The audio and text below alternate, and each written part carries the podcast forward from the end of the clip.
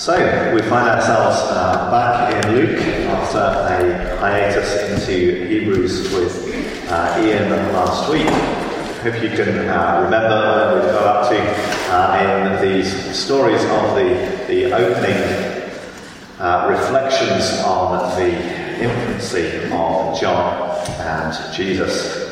Uh, we return, if you like, to complete the story that we found in verses 5 to 25 of the chapter uh, as the prophecy of the birth of John. We complete that story with the birth indeed coming about. And so we are uh, nine months on from that, uh, three months on from the start of Mary's visit to Elizabeth. Um, she's been there for those three months, and John is now to be born.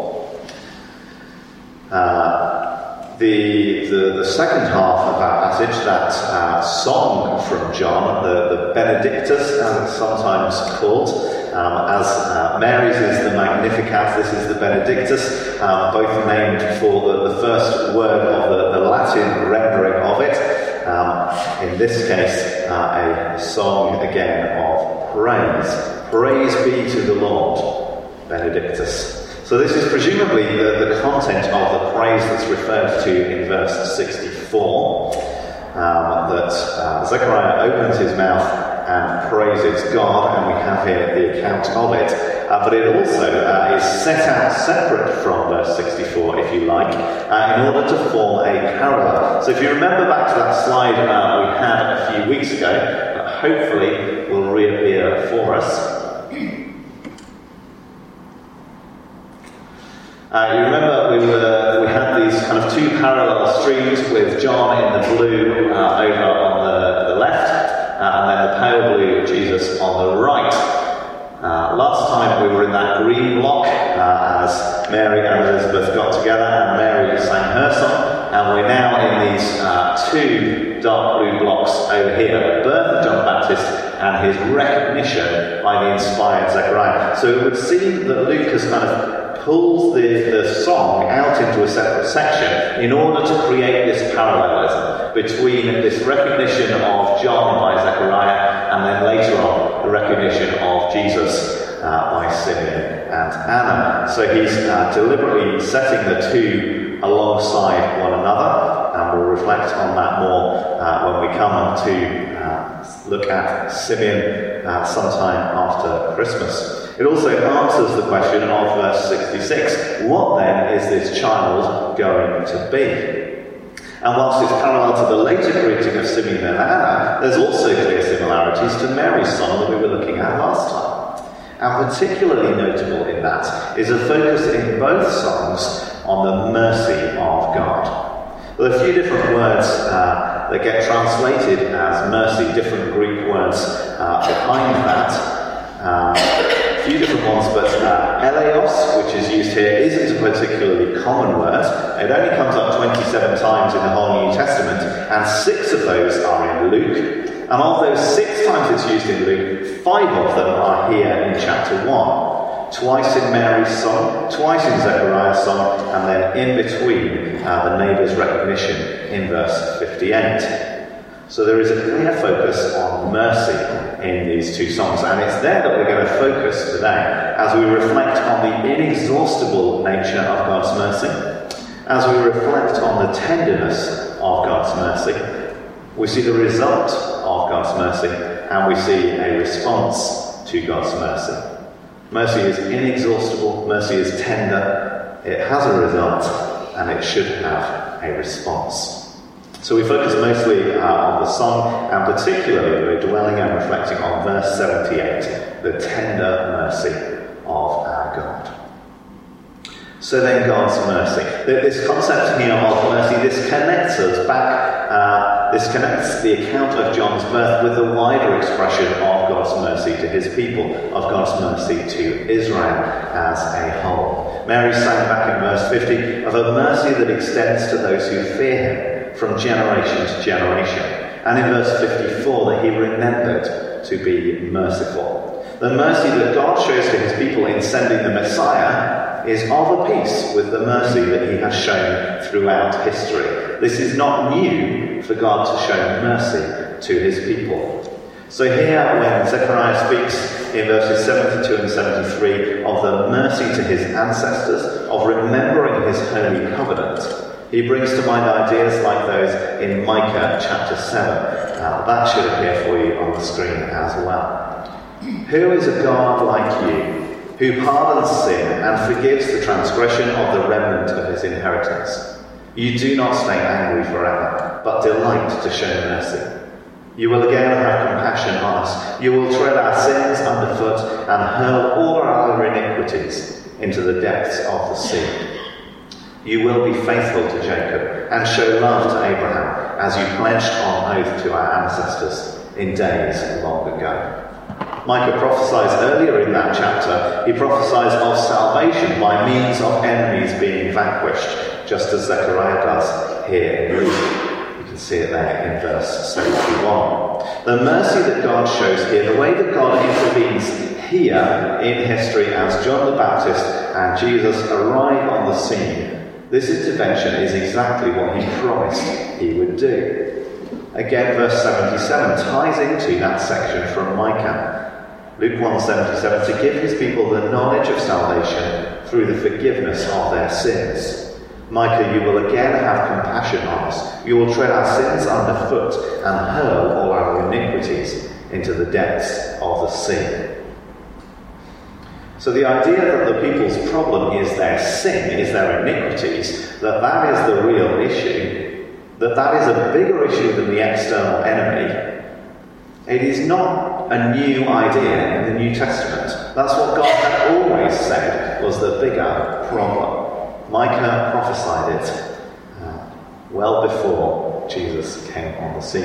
And yet, the people have lost sight of that, haven't they? It is largely forgotten for the people to whom Zechariah is speaking. They were looking for a Messiah who would come and drive out their enemies. The problem is the Roman Empire. They need a Messiah who will bring political and military victory. Now, the ideas are unconnected, but they seem to have completely lost sight of the idea that the problem is not ultimately a physical enemy, but a spiritual one. And so no wonder that John is sent, verse seventy-six, uh, to be a prophet of the Most High, to go before the Lord to prepare the way for him, to give his people the knowledge of salvation through the forgiveness of their sins.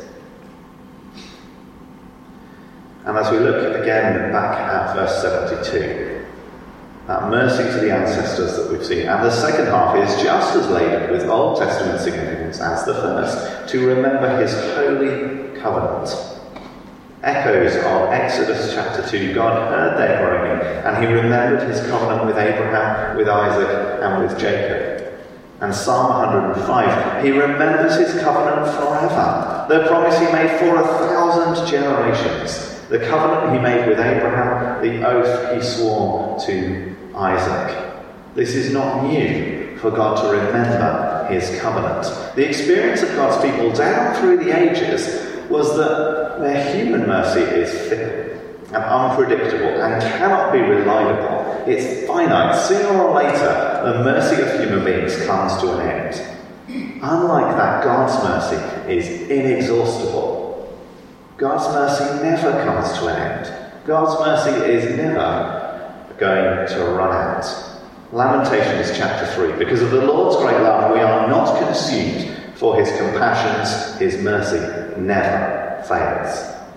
Because of his great love, we are not consumed, for his compassions never fail.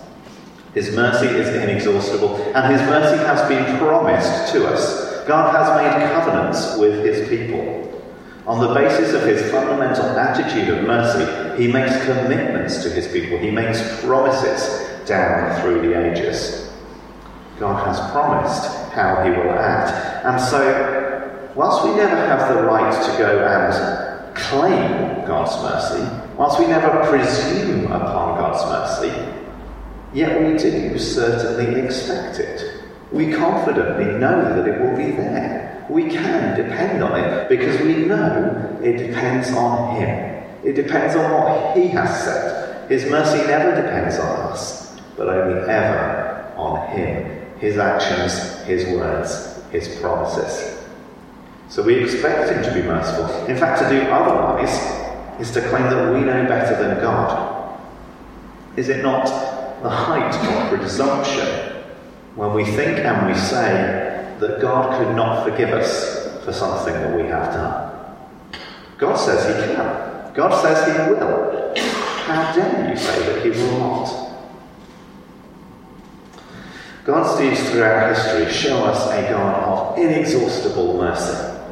And so the only right response to that is that of the Canaanite woman in Matthew chapter 15, who came uh, crying out, Lord, son of David, have mercy on me. My daughter is demon possessed and suffering terribly. Lord, son of David, have mercy on me. That is the only response that is ever right to God. Throughout the Old Testament, God steadily and persistently refuses to wash his hands of a wayward Israel. Despite their unworthiness, despite their defection from him, he will not let them go. And the same to us today. That despite our unworthiness, despite our failings, despite the fact that there is nothing in us to warrant his love, God's mercy is inexhaustible Zechariah in this song celebrates today that God's mercy reaches its fullest expression ever. There cannot ever be a greater love shown. There cannot be a greater mercy offered than the mercy that is shown as the Son of God, as the Messiah, comes into the world with all that that implies. God's mercy is inexhaustible. Secondly, the tenderness of God's mercy. Verse 78 refers to the tender mercy of our God. Uh, and I wonder how you feel when you think about that. If you've ever stopped to reflect on the idea that God feels tenderly towards you.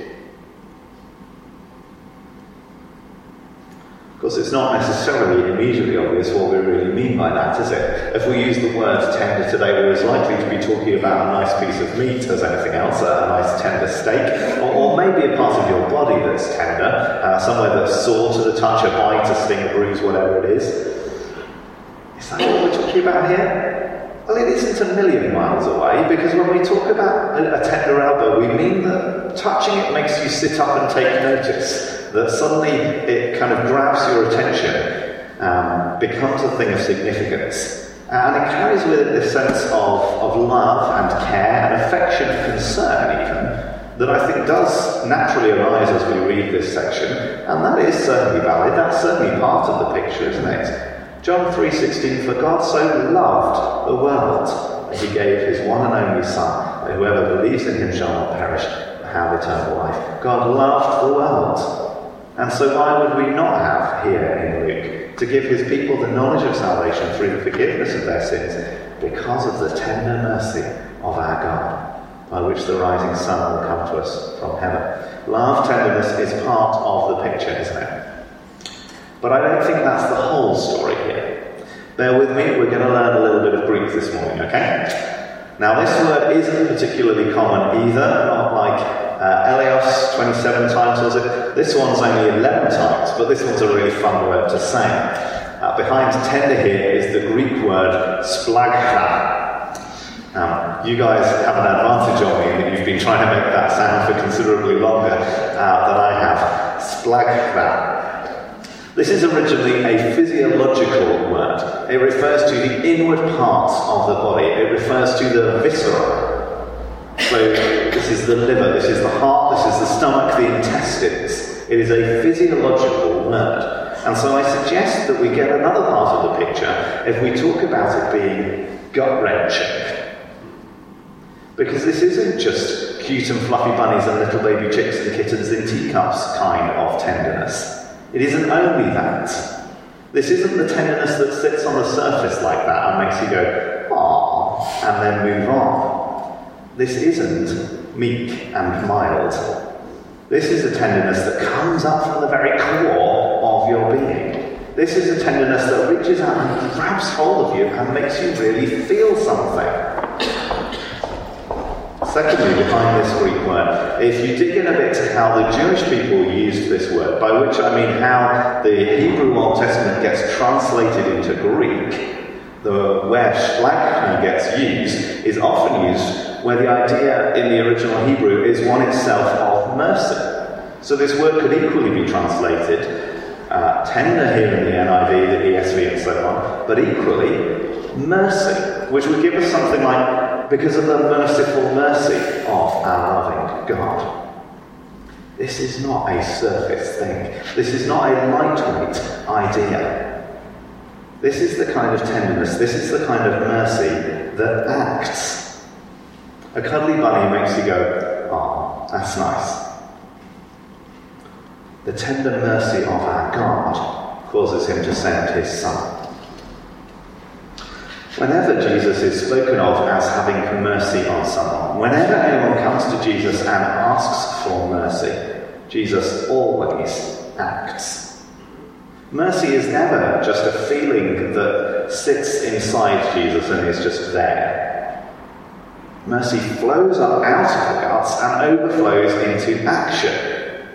And so here, God's final act of revelation. God's sending of his Son is the natural outflow, is the overflow of his mercy.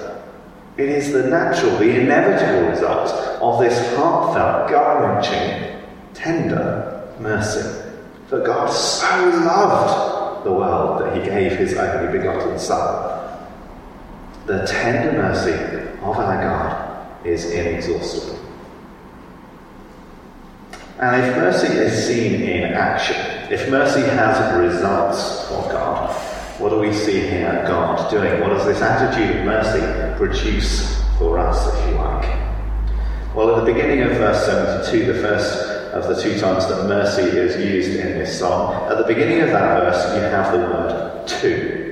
To show our mercy to our ancestors. To points us back to what's gone before, doesn't it? It says this is the purpose proceeding. So the redemption of verse 68, the mighty and powerful salvation of verse 69, the salvation from our enemies of verse 71, all of those things are a consequence of God's mercy. All of that serves to show God's mercy.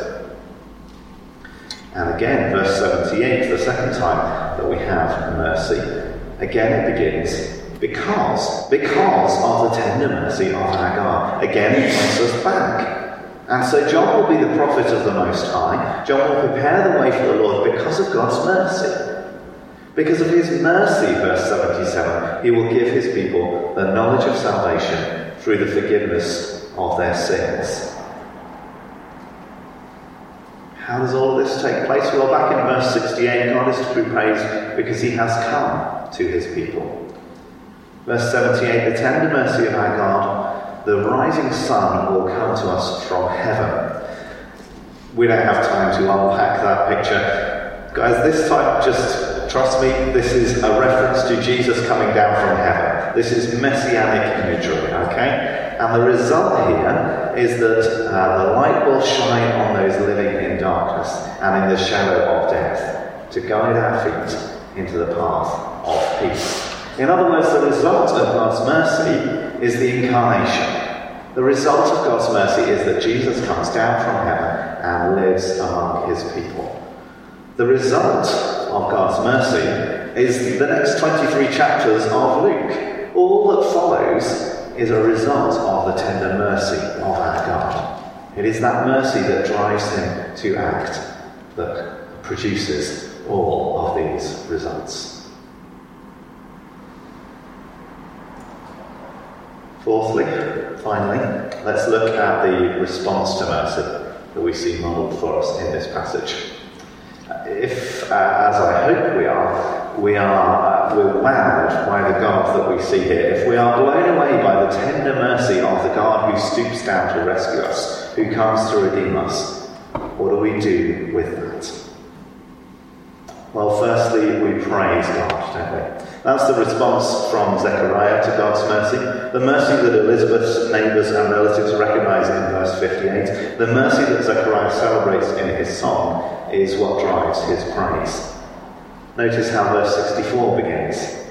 Immediately. Immediately, Zechariah's mouth was opened and his tongue set free, and he began to speak, praising God. This is quite a change from the Zechariah that we saw a few weeks ago, isn't it? Zechariah there who couldn't believe that God would do what he said he would. Well, that Zechariah has had nine months to think about it, nine months to reflect on what was revealed to him. And that Zechariah has now managed to come to the point of a better answer. And God's punishment to Zechariah, the fact that he was unable to speak for nine months, uh, the result of his faithlessness, the purpose of that punishment was always this result. And chastened and transformed Zechariah now comes and emulates Mary's faith that we saw in her initial response and in her song. Perhaps something of her attitude has rubbed off on him over the three months that she's been staying with them. But this, this chastening, this obedience, is always the intent of godly discipline, isn't it? Whenever God brings these things into our lives, this is the purpose restoration, chastening, and resultant obedience. For Zechariah, the doubt that he showed uh, back in that uh, previous episode, the discipline that resulted, did not mean the end of his spiritual ministry. We see him here filled with the Holy Spirit. We see him prophesying. The Zechariah who nine months ago couldn't believe it would happen is now restored and now believes. But this isn't just an automatic result from the child's birth, is it? The angel did say back in verse 20 that he would be unable to speak until these things were to take place. But here we see he doesn't regain his speech the moment that John is born. He regains his speech when John is eight days old. Why does that happen? Well, I think to show us, to show him, that this isn't just a mechanistic thing. This isn't a time out for a set period. His restoration follows on from his repentance. He shows by his assertion that the boy's name is John, verse 63. He shows by obeying God's command there, he shows that he has come to repentance, that he has come to believe God, that he has come to take God at his word, and so he is therefore restored. And how does he respond? Verse 64 Immediately his mouth was opened and his tongue set free, and he began to speak, praising God. His response to God's mercy in restoring his speech, his response to the mercy of the gift of the Son, of the gift of not just any boy, but this boy who will be significant in God's purposes, his response to God's mercy in the coming of the Messiah, his response is praise. So we respond in praise, and secondly, we respond in service. Take a look at verse 74 to rescue us from the hand of our enemies, and to enable us to serve Him without fear. The Bible unashamedly presents our service of God, our glory of God, our worship as the purpose of our salvation.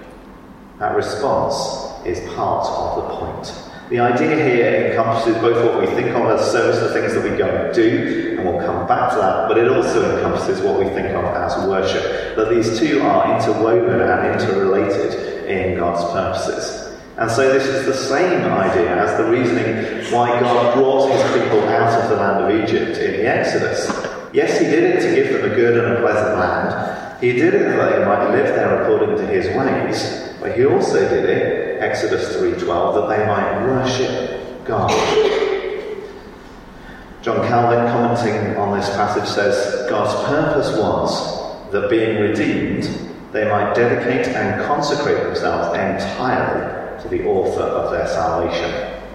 As the efficient cause of human salvation was the undeserved goodness of God, so its final cause is that by a godly and holy life men may glorify his name.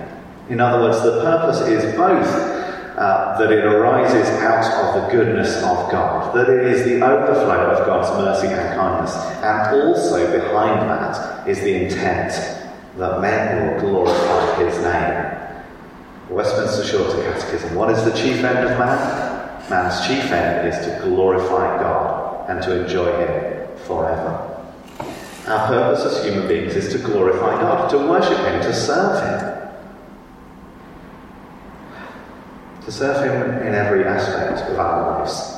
That all of our lives should be in praise and service of God. And part of that, I think it is fair to say, should be that we share in God's attitude of mercy. Luke 6:36, be merciful, just as your Father is merciful. We've reflected primarily this morning on the mercy of salvation, but the Gospels are full too of other examples of God's mercy. Time and time again, Jesus shows mercy as he heals people, as he casts out demons, as he feeds the crowds, and as he teaches them the good news. And I don't think it is uh, a stretch to point out that the primary way that God accomplishes these mercies today is through his people, is through you and me. I said earlier that we never hear of Jesus having mercy without him doing something to help. Might the same be true of us? That we don't let our feelings of mercy stop somewhere inside our hearts, but that they overflow outwards into genuine service. And this service, if you notice the end of verse 74, is characterized in that it is without fear. Uh, now we know from Proverbs chapter 9, verse 10, that the fear of the Lord is the beginning of wisdom, knowledge of the Holy One is understanding. But the fear there in Proverbs is the kind of awe, is the kind of wondering amazement that leads to devotion. The kind of fear that Zechariah is talking about here is the kind of fear, the kind of paralyzing terror that says to you that God is hostile to you the kind of fear that God doesn't love you, that God is your enemy, and so how could you possibly presume to serve and worship Him? That is the fear that we should be without. That is the fear that this view of God's mercy dispels. That fear would prevent us from serving Him in holiness and righteousness all of our days. But that is the fear that we do not need to have. We do not need to fear that God will not accept our service. We do not need to fear that God will not accept us as His. We do not need to fear because we serve a God who is tenderly merciful towards us, because we worship a God whose mercy is inexhaustible. Let's pray.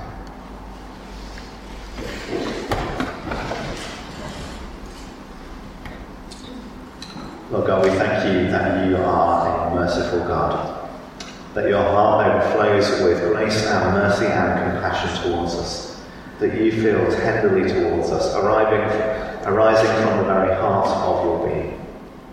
We thank you that your mercy never runs out, that we can have confidence in your mercy because you have promised it to us. Lord, would that confidence give us great joy in all that we do? Will it drive us to worship you and to serve you without fear all the days of our lives?